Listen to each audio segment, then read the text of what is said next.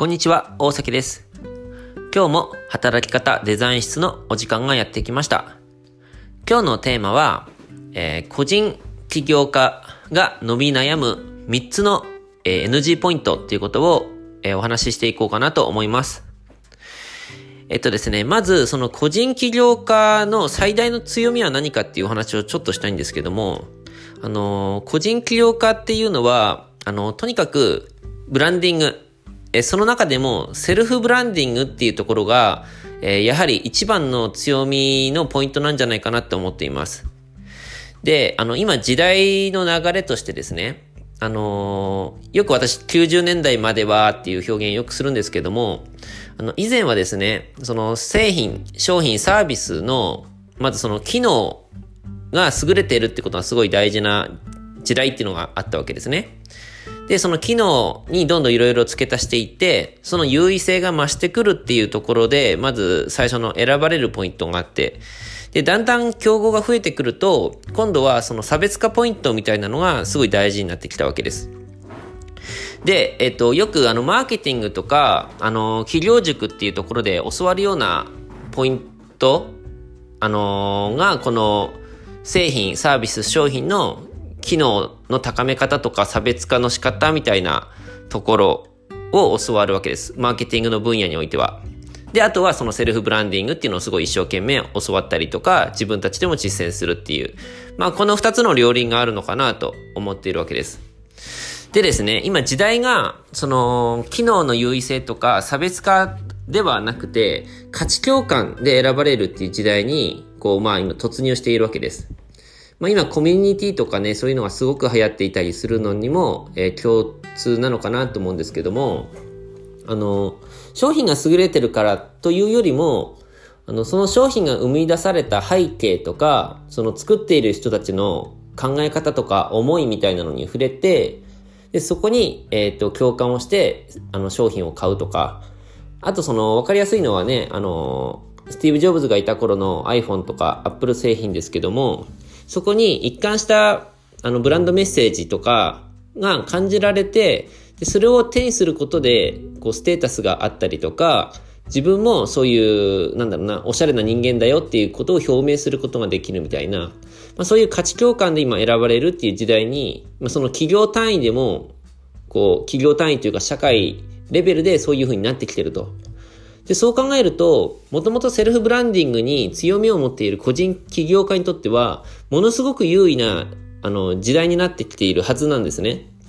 なんですが、それでも、あの、時代が追いついたわけですね。個人の働き方に時代が追いついたにもかかわらず、なぜこんなにも伸び悩むのかっていうポイントが3つあるかなと思っていて、それを今からちょっとお話ししたいなと思うんですけども、えっとですね、まず、セルフブランディングを、あ、そうですね。まずそのセルフブランディングをするっていうのはどういうことかっていうと、まず自分たちのブランドアイデンティティみたいなのを明確にしているはずなんですよね。まあ私たちっていうのは、まあこういうブランドで、まあこういう思いをやっていてって、おそらくそういうことを一生懸命考えていると思います。で、その自分たちで考えたブランドアイデンティティっていうのをお客さん側にもこのブランドイメージとして持ってもらうためにこう SNS の発信とかあとブログを書いたりしてブランディングしていくわけです。で、そういう活動をするっていうことは価値共感を得られるはずなんですが、えそうならないのは、まずはですね、うんと、NG ポイント一つ目が、あのー集客のプロモーションをしてブランドを損なってしまっているっていうのがあるかなと思っています。あのこれどういうことかっていうと、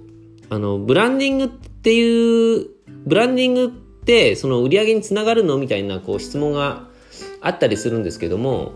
あのその質問が出る前提が実は結構間違っていて、ブランドとして認知されているから、あの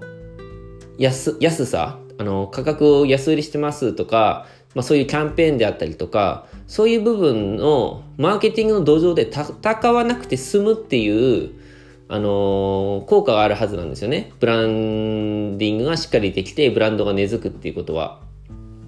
なので、あの本来はそうであるはずなんですけども、あの集客プロモーションで、この安さとかキャンペーンを打ち出しちゃうわけですよ。えっ、と、よくあるのが、えっ、と、モニター開始しましたっていうのもあるかもしれないですし、えっ、と、新商品リリースします。え何月何日までに、あの、お申し込みいただけると、この価格でご購入いただけます、みたいな。えー、こういうのは全部、マーケティング的な目線での、まあ、機能優位性、差別化での売り方とか、まあ、そんな話になってくるわけですね。で、それやると、あのー、せっかく作ってきたブランディングでのブランドイメージっていうのが崩れるわけですよ。あの、知ってる人はいるかなと思うんですけど、あ、そうですね。あの、例えば、北欧暮らしの道具店っていうあの EC サイト、これすごく有名なので、ご存知の方も多いんじゃないかなと思うんですけど、あの、あそこのサイトって、あの、レビューがないことで有名なんですよ。レビューとか、あとランキングもないんですよね。この商品が売れてますっていう。で、あのー、それなんでかっていうと、例えばその北欧暮らしの道具店を知らないにしても、例えばその、グッチとかビトンみたいな高級ブランドの EC サイトがあったとして、そこでなんかレビューがあってみんながコメントしてたら、なんかちょっとダサいっていうか、あの、まあダサいですよね、普通に。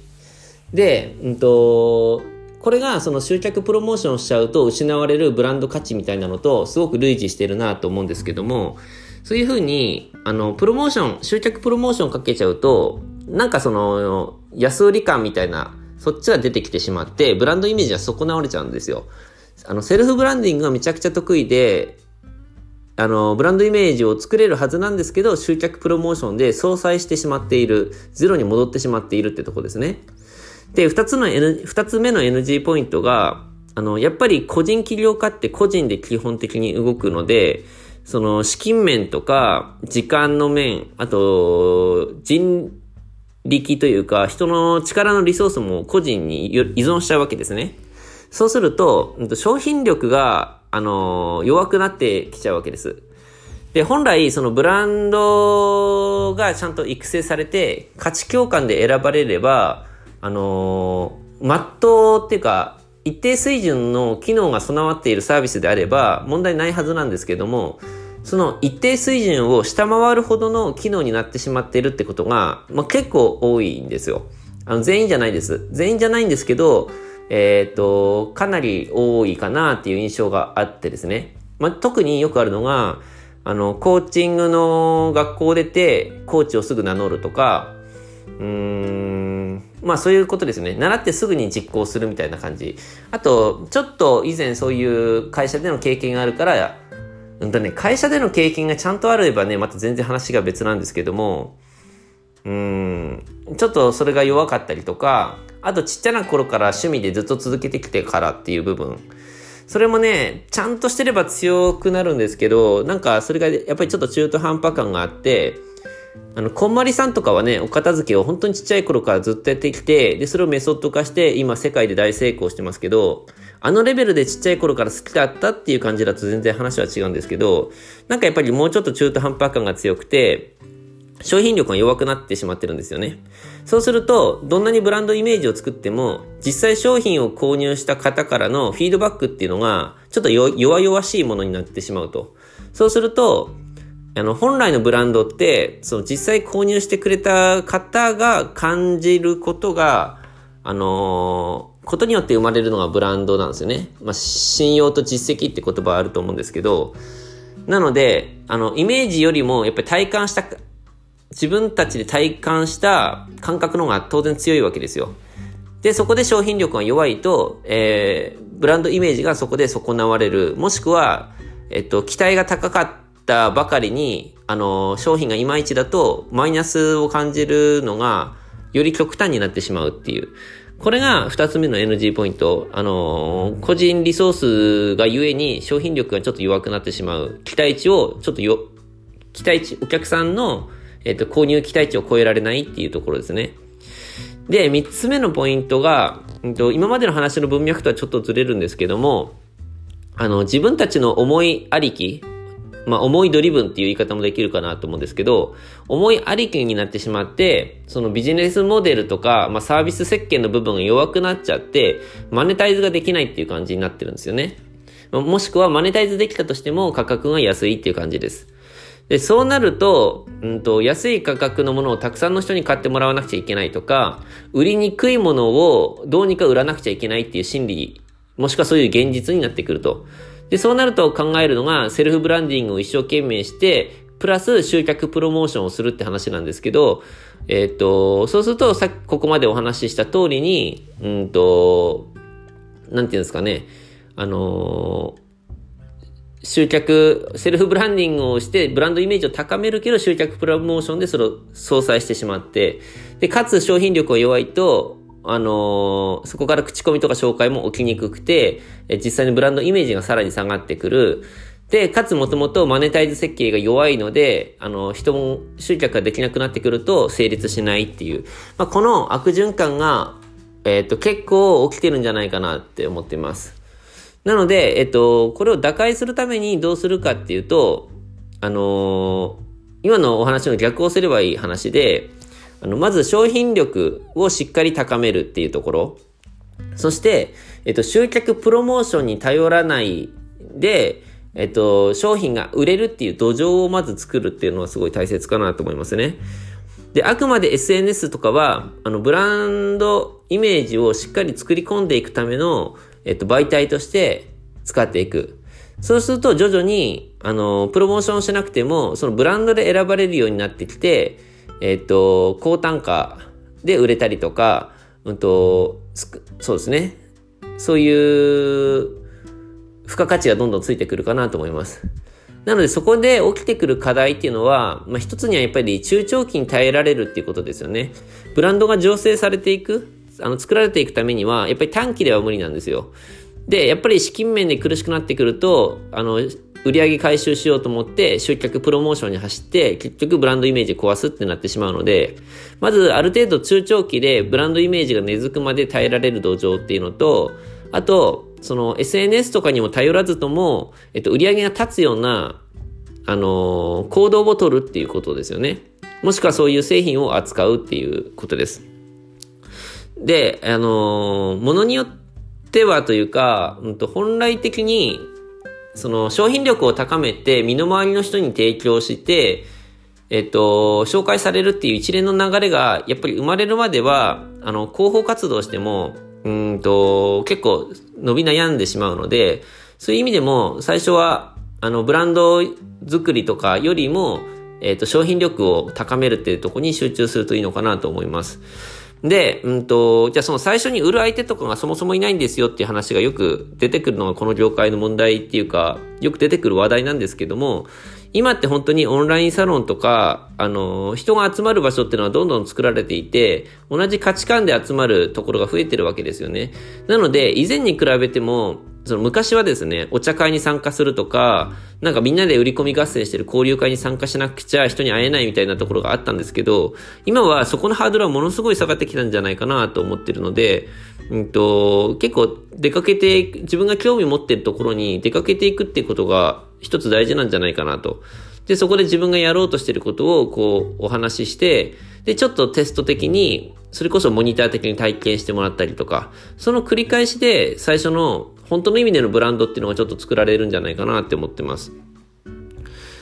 うん、そうですね。それが、えっと、この個人企業回答っての3つの NG ポイントをクリアしていく、えっと、方法になるんじゃないかなと思ってます。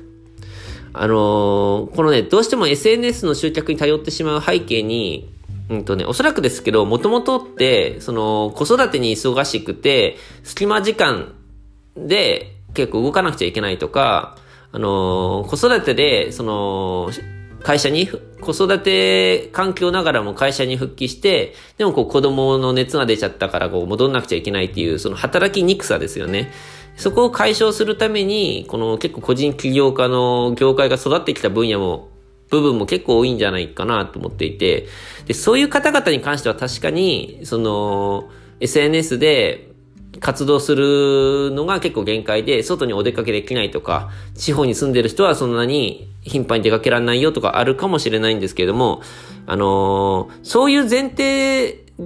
でもないのになぜか SNS 集客にはまってしまってるっていう人はちょっともったいないので、あのその辺、あの、ちょっとフラットに、あの、自分の置かれてる環境とかできることで、本来取り組まなくてはいけないことっていうのを考えていくといいんじゃないかなっていうのが、えっと、今日の結論に、えー、なっていきます。で、えっと、まあ、一応この、今日のお話はここまでなんですけれども、最後にね、一つだけ、うん、ちょっと添えておきたい、あの、お話があるんですけど、あのー個人起業家って、後ろに起業家ってついてるんで、一見すると、個人の何でもない人が、えっと、本当の起業家になっていくまでのプロセスとして中間にあるようなイメージがあるかもしれないんですけど、あの、個人起業家のゴールって、あの、起業家っていうよりもカリスマだと思うんですよね。その芸能人とか、なので、あの、会社を作るっていうケースはあるんですけども、あくまで個人のブランディ、ブラン、個人の、個人ブランドに依存した、えっと、ビジネスになっていくので、結構ね、働き方としては、あのー、なんていうのかな、大変だったりするっていうのは結構あると思うんですよね。で、もし、その、カリスマではなくて、起業家っていうところを目指すのであれば、実を言うと、そもそも個人起業家ってとこに踏み込まない方がいいっていう話もあるので、あの、結構ね、その辺も全部含めて、一体自分がどういうふうにこの世界を生きていくといいのかって考えられると、より良いんじゃないかなってことを考えています。はい、えー、今日もありがとうございました。